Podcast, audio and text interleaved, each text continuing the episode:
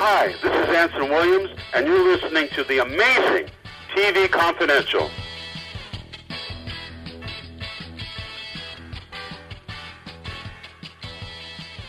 Ed Roberts with a reminder that Judy Tenuta will join us later on in the hour. We hope you stay tuned for that. In the meantime, by now, I am sure that most of you listening are aware of the passing of Howard Hesseman. Howard Hesseman, the actor, comedian, and improv artist known around the world as Dr. Johnny Fever on WKRP in Cincinnati and as school teacher Charlie Moore in Head of the Class. Howard Hesseman passed away Saturday, January 29th at the age of 81, just a few weeks shy of what would have been his 82nd birthday. You might recall that Tony Figueroa, Donna Allen, and I paid tribute to Howard Hesseman in February 2020 as part of a special edition of This Week in TV History that commemorated Howard Hesseman's 80th birthday. We will replay that segment for you right now. Tony's segment, as always, brought to us by our friends at Story Salon, storysalon.com, facebook.com forward slash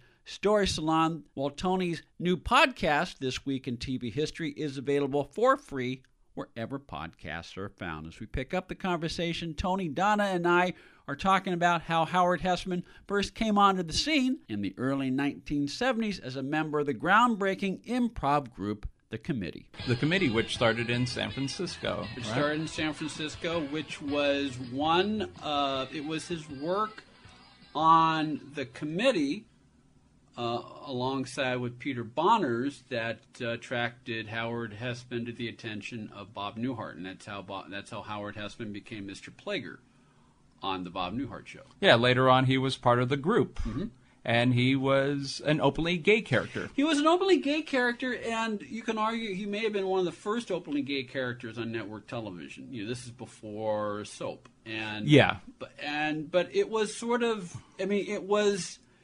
It was the premise for one of the episodes, but they didn't make a big deal out of it. And the comedy worked because he wasn't the stereotype of the time. Right.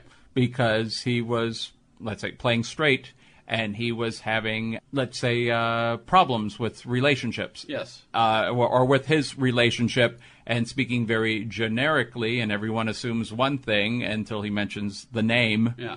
And then they realize, oh, he's one of those. and uh, the homophobia of that time really comes out yeah. in, in the characters.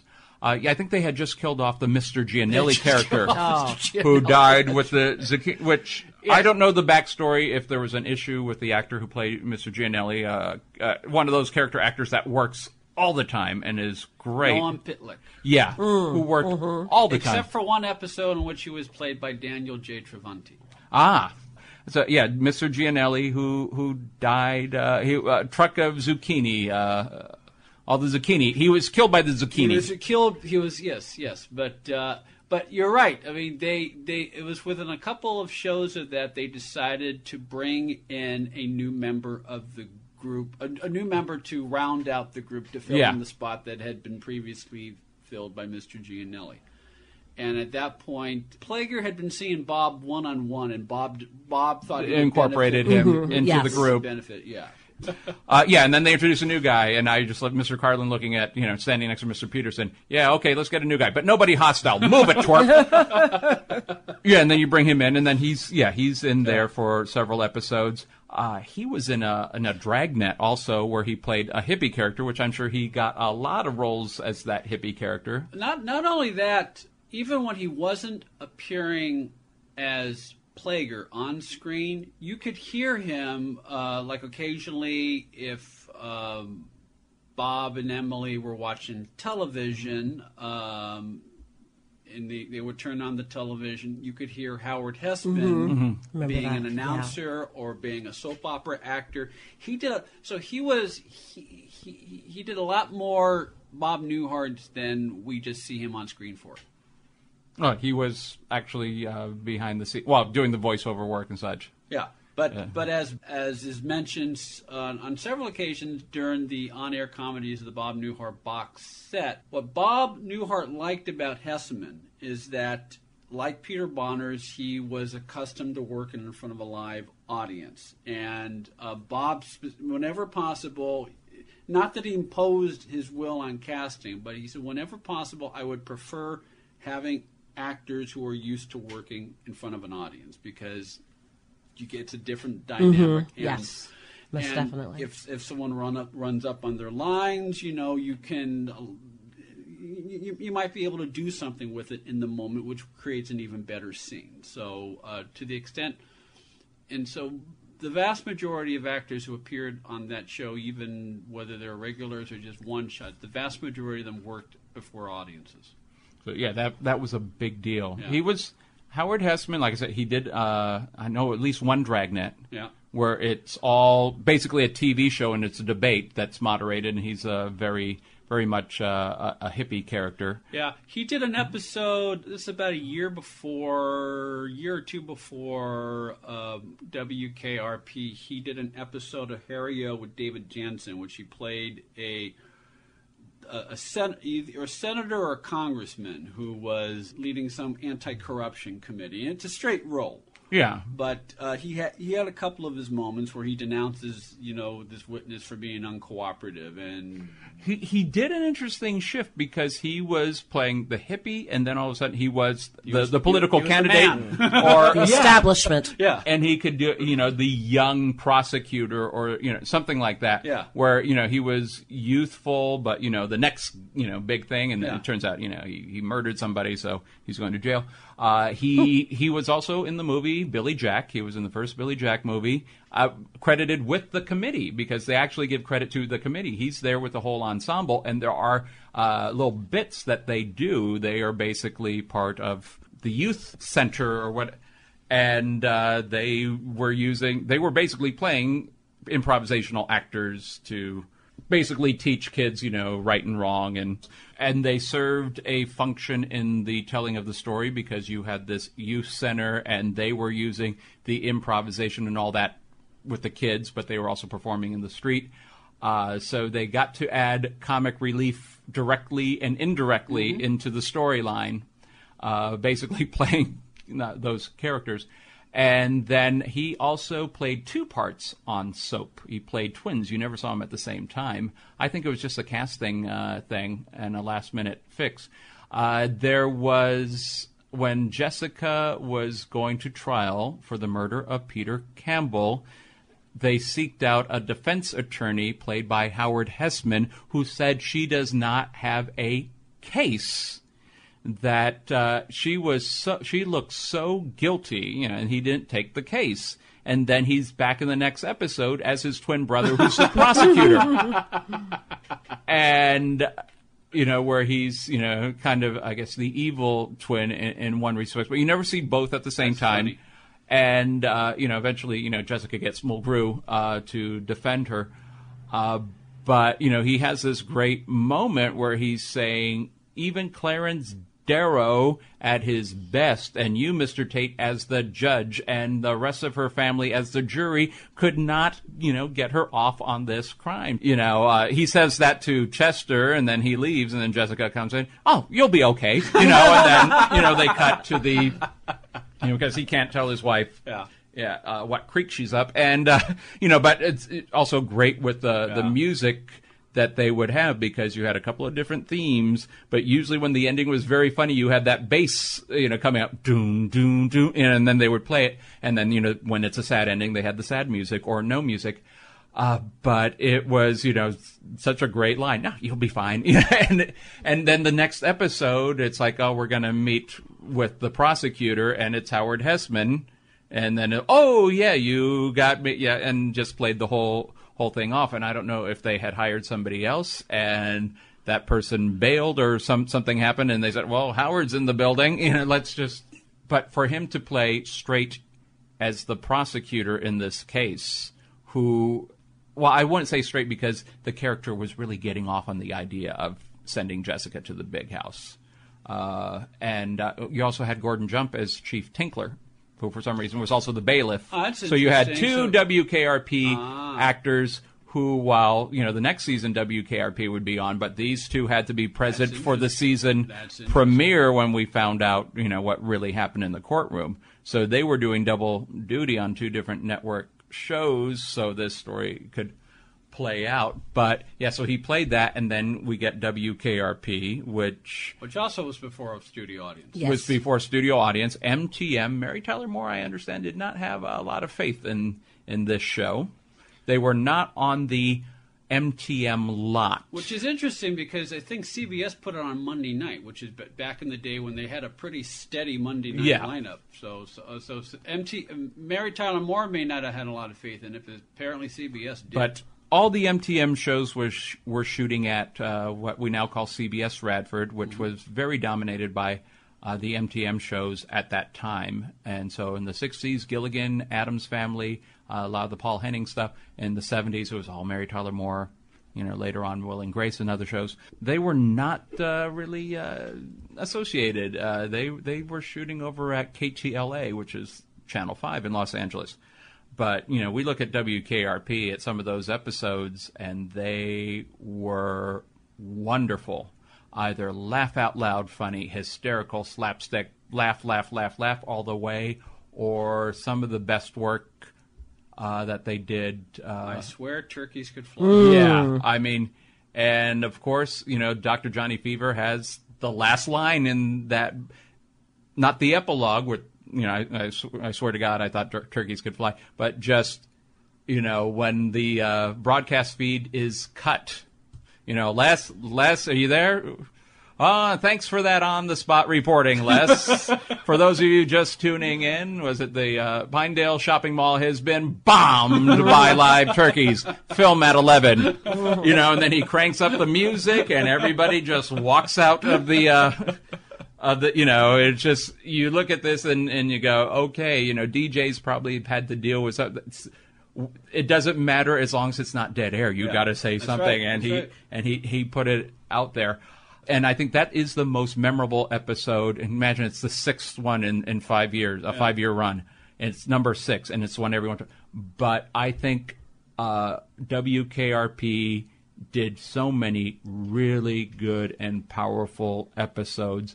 The Who episode. The Who. The Who episode. I was just thinking of that Yeah. one Yeah. because and being from Cincinnati, that I remember where I was the night when the Who incident happened, where twelve people were trampled to death. Uh, festival seating, people were rushing to get into the Who concert. Uh, yeah, I was in school in Boston, and then I remember this episode and just touched me. I still cry every time I see it. I mean, just it just the emotion and the characters really turned. I mean, a show that was so funny to something that was serious, making a statement. Howard Hesseman, I mean, all of all of them just played it so beautifully. Again, goes back to good, solid acting Yeah. technique. Yeah, you but because by the way, that episode would be 30 years old because the incident happened in December. December, right? And I am sure as soon as it happened, boom, they were on it. So the episode added, aired sometime January or February. It aired within a month of the Yeah. incident, yeah, so- and the and the first half of the episode, funny, funny, funny, funny. Uh, Mr. Carlson has uh, a headache, and they give him this when they have like that new type of Swedish gel mask that looks like the Lone Ranger, and you know, pe- you know, hundreds of you know, millions of people have them in a freezer on standby when they need it. But it was the first time you saw something like that. The idea that Mr. Carlson is going to a rock concert, and they're promoting, they're selling it, and everybody is contributing to the episode and their take on rock and roll and and the Who, and then the morning after uh, people coming into work. And it's, you know, not only is this a workplace comedy, but it's, you know, what if you're involved with something like this? Right. And the fact that everybody is on edge, everybody's upset. Mr. Carlson's the only one who did not know what happened, which I think was written so we could have the conduit to the audience. Right. And when they're saying this happened, and you know, and the thing is, this was a real event, and the problem had happened before the Who concert in Cincinnati, and so they were talking. Yeah, this happened when we were at a concert in Atlanta. This ha- and people, you know, you could tell that the characters, you get to see another side of them. Yeah. and uh, it was so well played out. Uh, and I mean, uh, very heavy. And then, you know, at the end, they were going to have um, uh, a candlelight visual at, uh, Fountain Square. Fountain Square, a real place, and you know, Les Nessman had said, I'm going to make announcements on the news, and you know, we're all going to be there. Uh, everybody went. They all went to their favorite bar, Stuckey's. Even less. I mean, uh, Herb joined everybody else. Can I? j- Yeah, come on. And and they all go, and then they go to the the candlelight because they they didn't even want to be in the radio station when they were done work. They just did not want to hang out. They just could not be in that environment. I mean, where you're you know, you, you cut, something like this happens, and all of a sudden you're you're hating what you do, your job, everything that that you're about. You know, you you, you there's guilt and all that. And then, but the last bit is Venus, who's on the air while the candlelight vigil's happening, and he's reading a poem, you know, about uh, friends that were lost in the night. And he's looking at Mr. Carlson, and he just says, you know, are we going to go back to playing ele- elevator music now? And he said, no, we're a rock and roll station. We're going to keep playing rock and roll. And he's looking at a map of Cincinnati, a cartoon map, and he goes, he just looks over there. He said, "This is a good town. We're going to do the right thing." And and as it turned out, by the time the episode aired, they had you know the The festival seating was banned in Cincinnati from. Yeah. I mean, fairly quick. It was fairly quickly after the incident. I think I before mean- the end of the year. And you being from Cincinnati and and and just people in Cincinnati, uh, unlike other cities, and I say Chicago is probably the most comparable of big cities. They they know all the politicians, all the key players. You live in a city like L.A., you might know the mayor. You don't know the city council. you might not know until you need them, but you might not know who the players are. Uh, they they show up on the ballot. Uh, I imagine San Francisco is very much the same way mm-hmm. that there's a lot of key players, but you know more about what's happening in Sacramento and Washington D.C. than you know what's going on in your own backyard. Mm-hmm. And I think that is very common in a lot of places. And these are from reasonable, intelligent people. And I think it just gets worse because we don't have local papers anymore. We're getting mm-hmm. national news. And some people don't like the local TV news. So the stuff that's happening around the corner, they're not aware of because they're watching the cables and getting a more national perspective. So they know what's going on in Washington. Uh, I think Chicago and Cincinnati are two exceptions to the rule. Maybe Chicago, you know who all the players are because they keep getting arrested. Uh, but Cincinnati, uh, you know all the players. A lot of them are very colorful characters at times and it's very a outspoken. city. Yeah. It It's is, smaller but city. you know, it is a city, and uh, you know who. And so when something like this happens, you know who to get on the phone with. So whether you had a kid at that concert, you didn't have a kid at that concert, you have a kid who will grow up to go to rock concerts, people clamored, and the fact that you had local government on top of this situation immediately. I mean, this was not a wait and see attitude. This was not, you know, let's calm down and let cooler heads prevail, or let's run it up the flagpole and see. No, they shut this this situation No, down. I remember the rest of the country was also looking at Cincinnati at Yeah. the time. They had no choice in the matter. Though, I mean, there was sadness, outrage, anger. Yeah, it was got. It was going to happen. Yeah. It was going to happen. Yeah, and that that one I would say the Who episode and the one where Richard Paul basically is playing Jerry Falwell. Which uh, uh, again, um, I even wrote a, a a story about it for for Story Salon because uh, having two parents of very diverse opinions who barely stayed married long enough to have me both loved that episode because of the message that was coming across.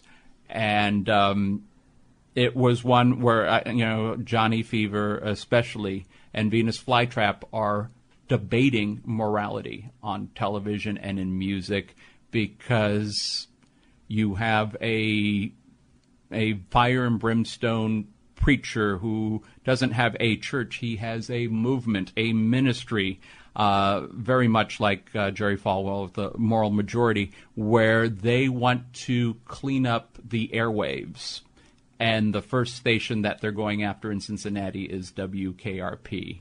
And they first come with a list of songs that have questionable language, words, questionable, you know, the language is the issue and they said, you know, we think these songs are, are, are bad for the young people to listen to, and we would like you to voluntarily not play these songs anymore. And Johnny Fever's outrage over the idea. Venus is going, well, you know, they might have a little bit of a point here. You know, what's that? Some of these songs might not be the best thing for kids to be listening to. Uh, you have Andy Travis, who is very southern in the way, and you know, and he sees a problem because you know it's a free enterprise issue, it's a free speech Right. issue, and he has family who are of the Bible thumping ilk, and so he's already tainted there. Mr. Carlson is a Sunday school teacher, so they they agree Yeah. and then they come with a bigger list. and they said, no, we can't. Now you're affecting our bottom line. There's a business here. So, well, maybe we should go after your sponsors. And when they fight back, they go after the sponsors. And they have no commercials. They're playing PSAs. And it all, it escalates to now they are really hurting. And it was, it got to the point where, okay, now it's these songs and now it's these songs and then uh, Johnny Fever writes out the lyrics to the song "Imagine" by John Lennon. And keep in mind, we had just lost Right. John Lennon, so you know that was very, um, very important also to the story. And he presents the list, Mr. Carlson, who is not always the brightest guy in the room and a little slow. Uh, he presents the list and he says, uh, "Would this song be okay?" And uh, Richard Paul's character reads, you know, the you know, imagine there's no heaven, and, and goes through, and he says, "Well, that sounds like communism to me," No. which is great. And I'm trying to remember the whole episode, but you know, he said, "But there's You've not." done a pretty good job Yeah. so far. it's like uh, there's not one naughty word in here. yeah. And he said, but you're looking over here, and and uh, he says, but it's saying there's. They said there's no uh, there's no God, and he said it doesn't say that. It just says. Uh, he says there's no heaven. He said, "Well, uh, no. It just says imagine there's no heaven. Yeah. Well, if there's no heaven, therefore I believe there is no God and there's no religion. So you know it goes on the list." And he said, "So first you're getting rid of the words. Now you're getting rid of the ideas." And uh, he says, well, you know, the, the, the media is filled with people. The people who decide uh, network television shows, I can count on my fingers. And he said, just a handful of people determine the morality of our country. He said, but you just put that on the list. You're one man. I bet you. Yeah. Mar- I bet you Mary Tyler Moore's behind the show at this point. Oh, I bet yeah, you was. Because I, I bet you. But it was, you know, it's obviously things played out, but Yeah. it was, it, it was so well played, you know, with all the characters, but each character their own uniqueness and their own sense of moral. Yeah. And I always love when you see these characters and you see so how well rounded they are. But you also get to see people like Tim Reid and see Howard Hesseman, Richard who- Sanders. Richard, Sa- who maybe some of their own personal feelings come out Sure. uh, in this thing because it, it just plays so well in in the passion. And uh, you know, it goes back to what we talked about with Andy Griffith. These characters had integrity. Child of Television.blogspot.com, Child childhoodtelevision.blogspot.com, childhoodtelevision.blogspot.com, also storysalon.com. Donna's four-part novel series is now complete. Yes, it is. The last book, Fall Again Reunion, was published a few months ago. You'll see where the story finally ends. And to find out how the story begins and end, go to fallagainseries.com. Tony and Donna, we'll see you both next time. Next, time. You can now enjoy the This Week in TV History podcast for free wherever podcasts are found. Judy Tenuta will join us. We come back on TV Confidential. Be part of our conversation. If you like what you hear, have thoughts on this week's program, or have an idea for a future edition of TV Confidential, we'd love to hear from you.